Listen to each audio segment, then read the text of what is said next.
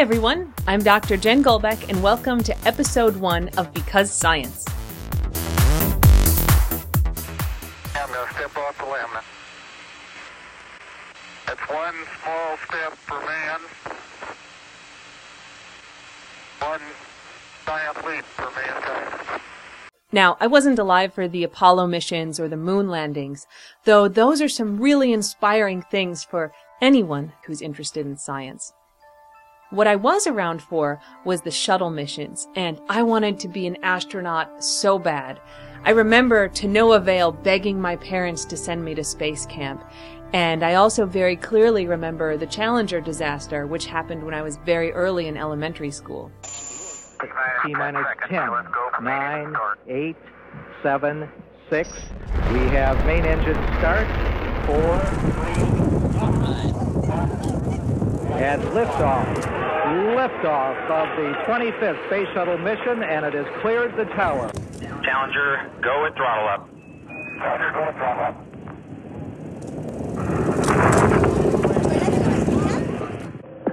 Flight controllers here looking very carefully at the situation. Obviously a major malfunction. But even after that, I still wanted to be an astronaut. And when I finished my PhD, I actually considered applying to the space program. But by that point, in 2005, the end of the shuttle program had already been announced, and the future of human spaceflight and space exploration was in question. Now, though, we have an answer, and that comes in the form of the Orion Multipurpose Crew Vehicle, a spacecraft that's going to take humans not just into low Earth orbit, but into space for a deep exploration of asteroids and even Mars. I was fortunate enough to get an invitation to attend the test launch of the Orion vehicle on December 4th at the Kennedy Space Center in Cape Canaveral. And in this episode, we're going to look at the Orion space vehicle and what it means for the future of human space exploration. So here's some background on Orion, what the program is like, what the capsule is like, and what's going to happen at launch. Orion was originally started in the Constellation program.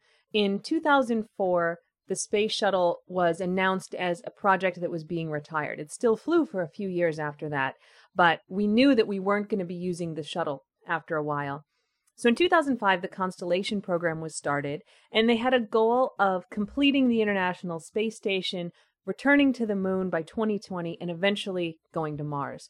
And so work started on this project.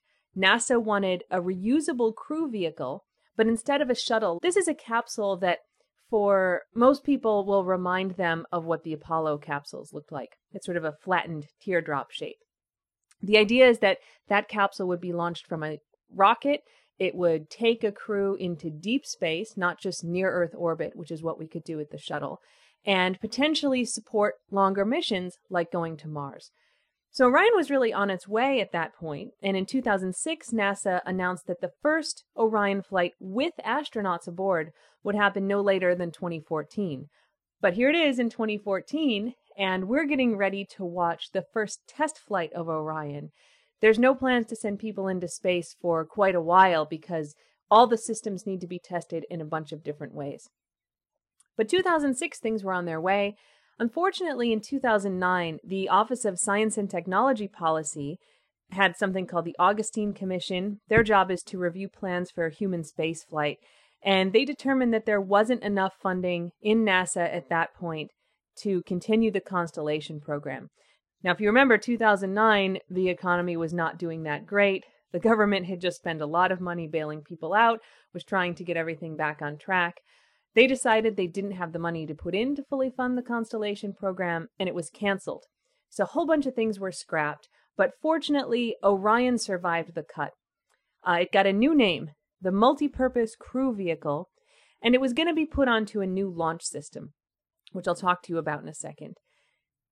Orion itself, though, the capsule that will carry humans, had already been designed. They continued working on it, and that's what's being launched this time. So let's talk about what's actually in the capsule, what it's like, and what the system is that's being launched. The Orion capsule itself is designed to hold four astronauts. Sometimes they say it might even hold six. It's 316 cubic feet inside. That's the habitable space. That's tiny. It's like the volume of eight refrigerators or a couple, you know, two and a half Chevy Suburbans. And you can stay in there for 21 days. That's the mission length it can support.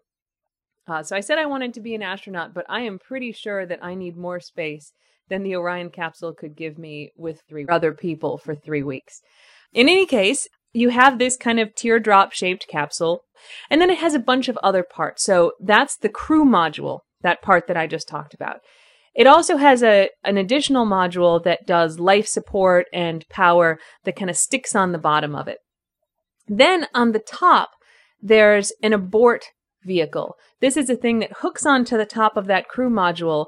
So if there's a problem on the launch pad or right after launch, it can kind of grab that capsule and zoom off in one other direction to save the astronauts if the rocket that it's attached to is exploding or there's some other problem. It's pretty impressive. It does a super fast acceleration with the idea of just getting that crew away from the rocket and over water so they can splash down and survive. All those things are on the top of the rocket. And if you look at pictures of Orion, you'll see this pointy thing on the very top, and that's the abort vehicle that would carry the capsule away. Then there's a couple things stuck on the bottom that allow the entire unit, the crew module, the life support module, and the abort module, to couple onto the rocket. So different rockets can be on the bottom. And in the launch we're going to go see, it'll be aboard a Delta IV heavy rocket. It's the most powerful rocket currently in use. That's not what Orion will eventually be launched from. That's what's being used for this test flight. Eventually, it will go aboard what's called the Space Launch System, which is a new kind of heavy rocket that's being developed at NASA. The second test flight and all the subsequent flights with humans are intended to go aboard this Space Launch System. It's a super cool rocket, uh, and you can take a look. I'll put some links that you can go see what it looks like. But the Delta IV Heavy that's being used this time is an amazingly powerful rocket. What's going to happen with Orion is that all these things are put together. The rockets are fueled, loaded on the launch pad, and when they take off, Orion will go up. The rockets will separate, and there's a second stage that will stay attached. Orion will make one full orbit of Earth, and then the second stage will fire and push Orion out into deep orbit. It'll go through the Van Allen belts, which are these belts of high radiation, and that'll allow NASA to test how well the communications and navigation equipment, as well as anything inside the capsule, are protected against this really heavy, dangerous radiation. It'll pass through those going out and come back in, then separate from the life support vehicle. It has its own little thrusters that'll turn it around so the bottom part of that teardrop is facing the atmosphere, and then it's going to re enter Earth. It re enters at 20,000 miles an hour. And of course, eventually it slows down. It gets enveloped in plasma because it's so hot. And they actually had to design new special heat shields for Orion to help the humans on it survive and not get overheated on reentry. One amazing fact that I learned about this heat shield is that it's only about an inch and a half thick. I think in my mind I had this picture of, you know, a foot of really thick heat shield, but actually it's really thin. That's on the bottom. That's going to absorb the majority of the heat.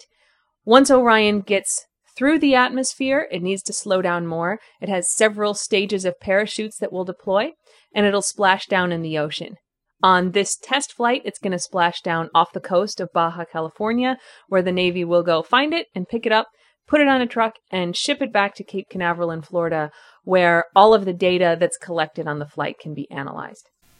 So here we go. Here is the adventure of me and my husband trying to watch the Orion launch.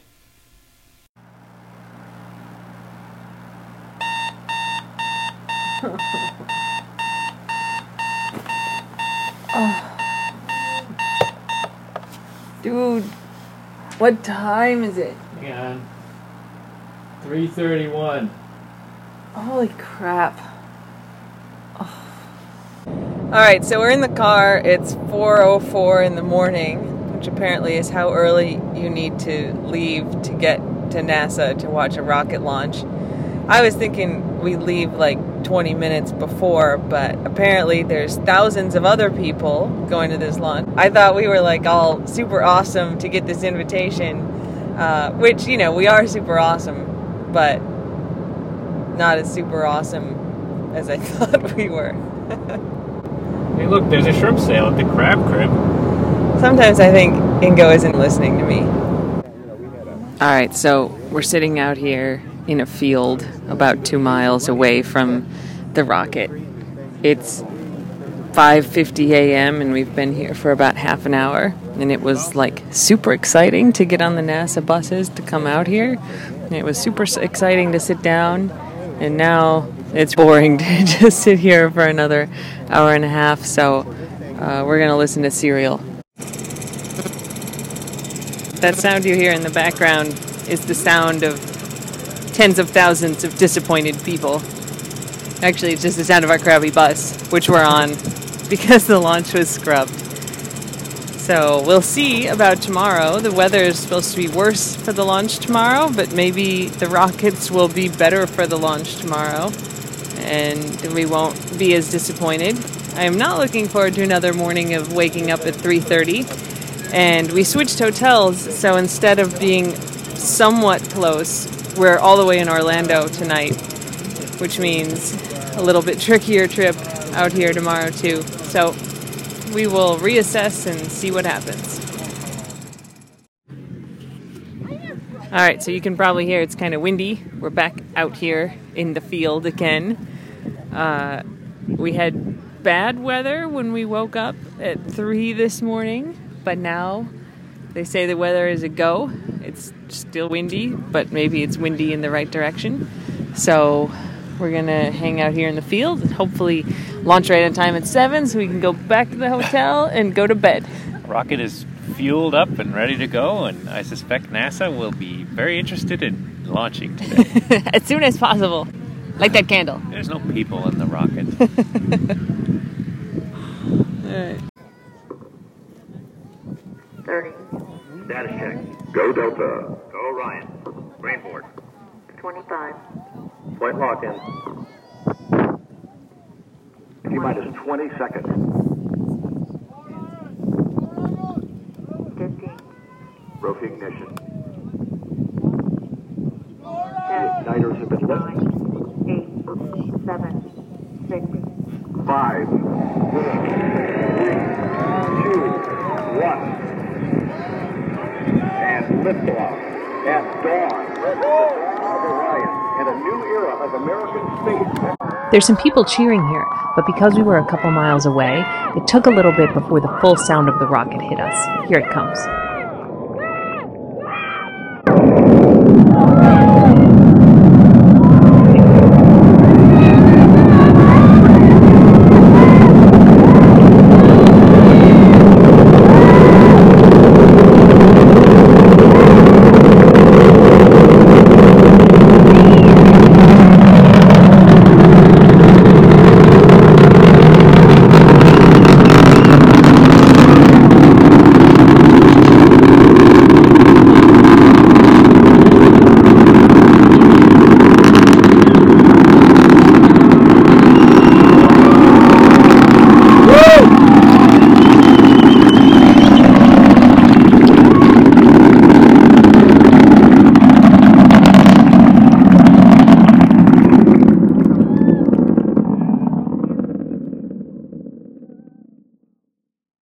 So I have to say that watching that rocket launch is one of the most amazing things that I've seen in my life. The anticipation leading up to it was huge because we had spent hours sitting out there waiting for it to launch on Thursday. And then on Friday, I think everyone had the sense that NASA was going to do this no matter what. Uh, when they went through all the checks and were giving a go, everybody kind of felt like it was going to happen. And then to see that huge flame when the engines ignited and the sound that this rocket made when it took off is just like the earth is tearing apart. Uh, it's so bright and it's so huge. And it's just really one of the most amazing things that I've ever seen. I have always been a space fan, as I told you guys, but I was blown away even with my really high expectations. After the takeoff, everything went perfectly. So all those troubles on Thursday seemed to be the only troubles they had. Separation went fine. Orion did a great job in its orbits. Splashdown was perfect. The landing was exactly on target. Everything deployed as it was supposed to. And so, after a little bit of a delay with the rockets getting going, Orion's first test flight was a huge success.